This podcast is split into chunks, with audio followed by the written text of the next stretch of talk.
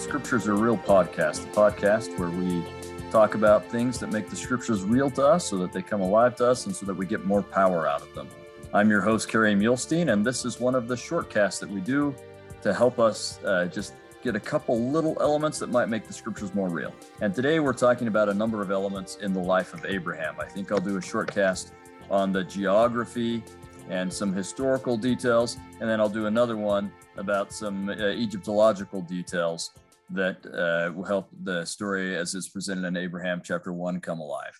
So, we're going to talk for just a moment about some things in the story that have really made this come to life for me and have really made it feel to me like this is a, a real person that I can identify with. Because again, anything that makes them seem uh, more like a real person allows me to identify with them.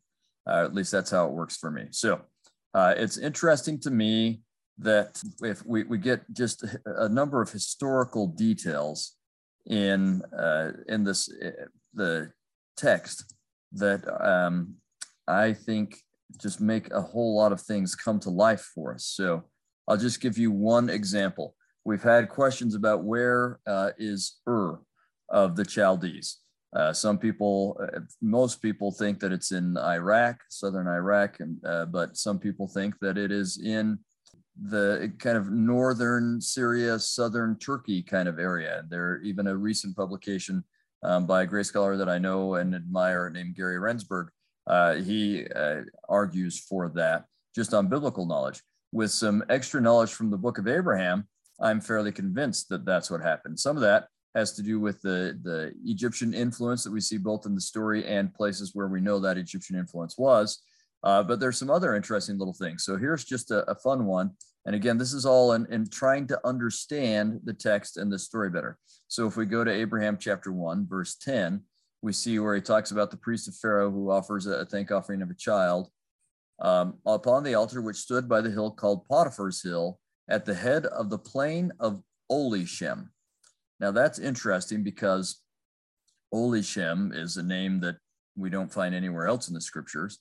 But not that long ago, some people found, uh, it, well, we've noticed in a couple of texts. So one of them is from just before Abraham's time, and one of them is from during Abraham's lifetime.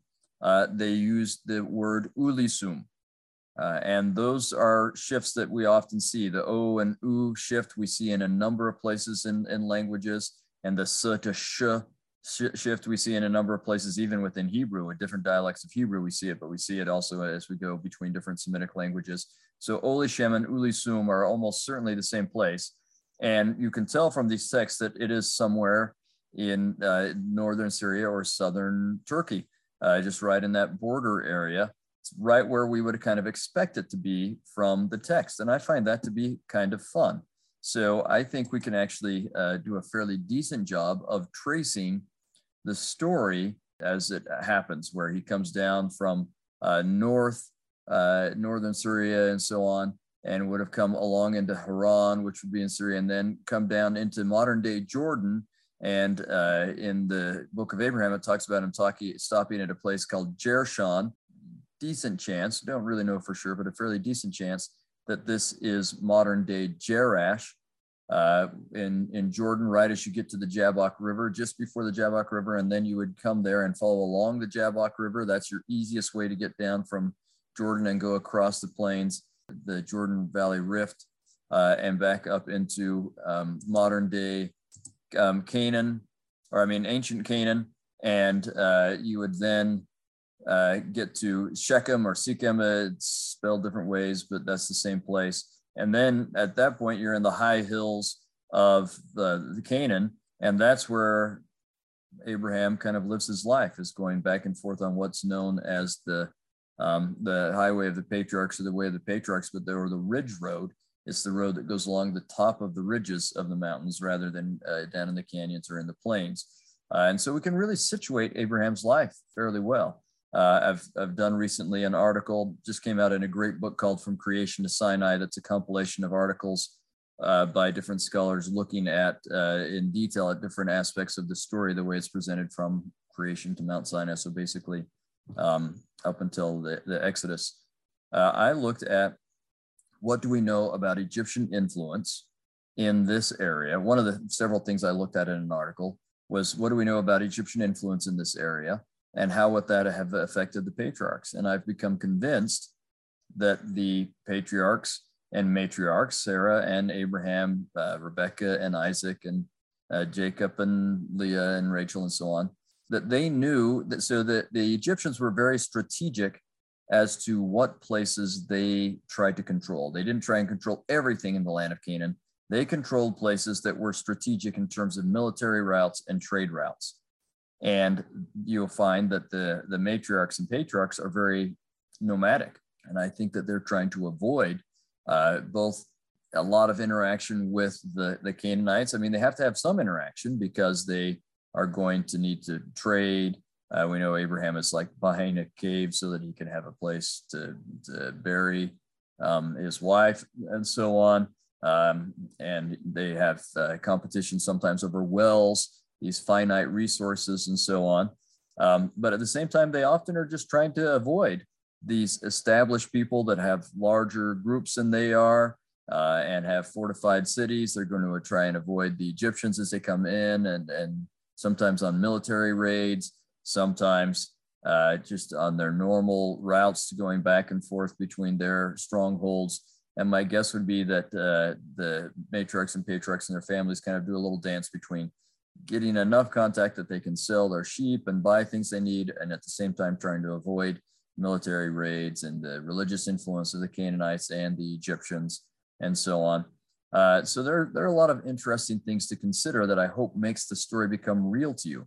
Here's another fun little thing. I have a friend named um, George Pierce. He's a professor at BYU who did uh, what's called uh, oxygen isotope analysis. Uh, you, I know you're excited about that, but anyway, uh, for the land of Canaan during these time periods to see what was happening with uh, in terms of moisture. And it's really interesting. Uh, what we find is that um, just kind of at the beginning, maybe of, of Abraham's time in Canaan, that there was a really, really dry period, a huge drought, much drier than normal. Well, that's interesting because we find that as Abraham first comes into Canaan, and according to the biblical and the the Pearl of Great Price text, we get even more in, in the book of Abraham on this, that there's a famine. And because of the famine, he has to go down into Egypt. And so the the science of what's going on in the area matches uh, with the story. Interestingly, that that is soon after followed by one of the wetter periods that they've had so that for much of Abraham's life and really all of Isaac's and Jacob's life, so this semi-arid area was much less arid than we're accustomed to seeing. And the areas where they could have lived uh, or where they did live would have been a little bit easier to live in than what we often think of uh, and, and what we see today. And I find that interesting. Now, that we can only do so much in terms of geography and history and archaeology on on these little podcasts. I'll try and do a little bit because I do think it makes it become more real. But I also want you to know that uh, I have a YouTube channel. My YouTube channel is also called The Scriptures Are Real. Some of you are watching this on YouTube, uh, and it's it's also called The Scriptures Are Real. But there are two different playlists on the YouTube channel. One of them is these podcasts. It's called The Scriptures Are Real, but there's also a playlist. So there's the Scriptures Are Real channel, which has the Scriptures Are Real playlist. It also has an Old Testament class videos playlist. And that's where I took some videos that I made for my Old Testament classes. I just had, uh, I got frustrated that we were uh, not having enough time to have deep discussions like I would like to have and interaction with the students. And so I started thinking, what are the things that we don't need to have discussions that I can just give them information? And it was history, geography, and archaeology. So I started creating little videos that I wanted my classes to watch before they came to class. Now I did this long enough ago. I started doing this in, I think, 2011, if I remember right, uh, that the technology that BYU was able to supply me with at the time uh, would only allow me to do little five minute videos. So I created uh, five minute videos. And when the subject matter needed more than that, then I do several videos. Uh, so for example, I had Abraham 1.1, 1.2, 1.3, 1.4. So that, that was a 20 minute video. Uh, in the end, we didn't know that that was inspired because lots of uh, research has shown that uh, younger generation has about a five minute attention span. Uh, for these kinds of things. So they can watch five minutes and then uh, as they stop one video and start another, that resets them and they can watch another five minutes. So it was inspired in the end, but it also, they're just bad technology. I didn't know what I was doing. I still don't know what I was doing, but I know more now than I did then, but still lots of information in there. So if you want to get more in terms of geography, history, archaeology, where I show pictures of the places, I show maps, I show um, uh, you know archaeological sketches, all sorts of things. Then go to my YouTube channel, The Scriptures Are Real, and look for the Old Testament class uh, video playlist. Uh, and for most weeks, you'll find that I have some things there. So I have about 20 minutes worth on uh, Abraham, probably about 10 minutes on Isaac, about 20 minutes on Jacob, and then we'll do Joshua and Judges and Moses and uh, all the way up through David. And then I, have got the rest. Uh, I, I, have videos made for the rest. I don't have them posted yet, but I will before we get further along. So that for from here on out, there wasn't really any of these videos because the history and, and geography and archaeology are a little bit tougher pre-Abraham. But by the time we get to Abraham, we can really start to nail these things down. So uh, by this point, then you have lots of those videos. And from here on out for the rest of the Old Testament year, um, well, when we get into the prophets, sometimes there aren't as many videos, although I am going to put up my videos uh, from my Isaiah class that will help uh, people understand Isaiah. So that will also get put on that uh, playlist. But there will be for pretty much every come follow me week. And sometimes, you know, like the, the Jacob one may cover two weeks worth or the Joseph one may cover two weeks worth, but pretty much for every come follow me week, if you want more on the history and geography and including I cover some of the history of things that we don't read or that we don't spend a lot of time on, but because I want people to just be able to have that history, you can get just quick continuity gained through a, a short overview of the history. A good place to go will be to my YouTube channel, The Scriptures Are Real, and uh, then look at the playlist for Old Testament class videos. I should also mention that I have a, a website called uh, outofthedust.org where you can find all of those uh, listed in order and links to them uh, and other resources on a page. So I've got all sorts of pages on outofthedust.org. So again, it's all one word, outofthedust.org. And I've got one that is called page for the Abrahamic covenant, so you can understand the Abrahamic covenant better. That's a really important one for this week. If you want to understand the Abrahamic covenant better, I've got handouts, tons of links to different uh, firesides and podcasts and things like that. So if you really want to dive deep into the Abrahamic covenant, besides my book called uh, God Will Prevail, you can get a brochure on it that I created. You can get links to videos and firesides and all sorts of stuff. There's one on the book of Abraham. There's a page on Isaiah. There's a page that's called Old Testament Aids. And if you get on there, you can find charts and articles and lectures and videos and links to all of these videos that I'm talking about. So hopefully we're creating for you a lot of resources that will help you have a great experience understanding the Old Testament this year. So I hope uh, that not only is this helpful, but I know that as I think about these little details in Abraham's life, he becomes more real to me and I can situate him and look at what the, it looked like and, and trace his life and understand my own life better.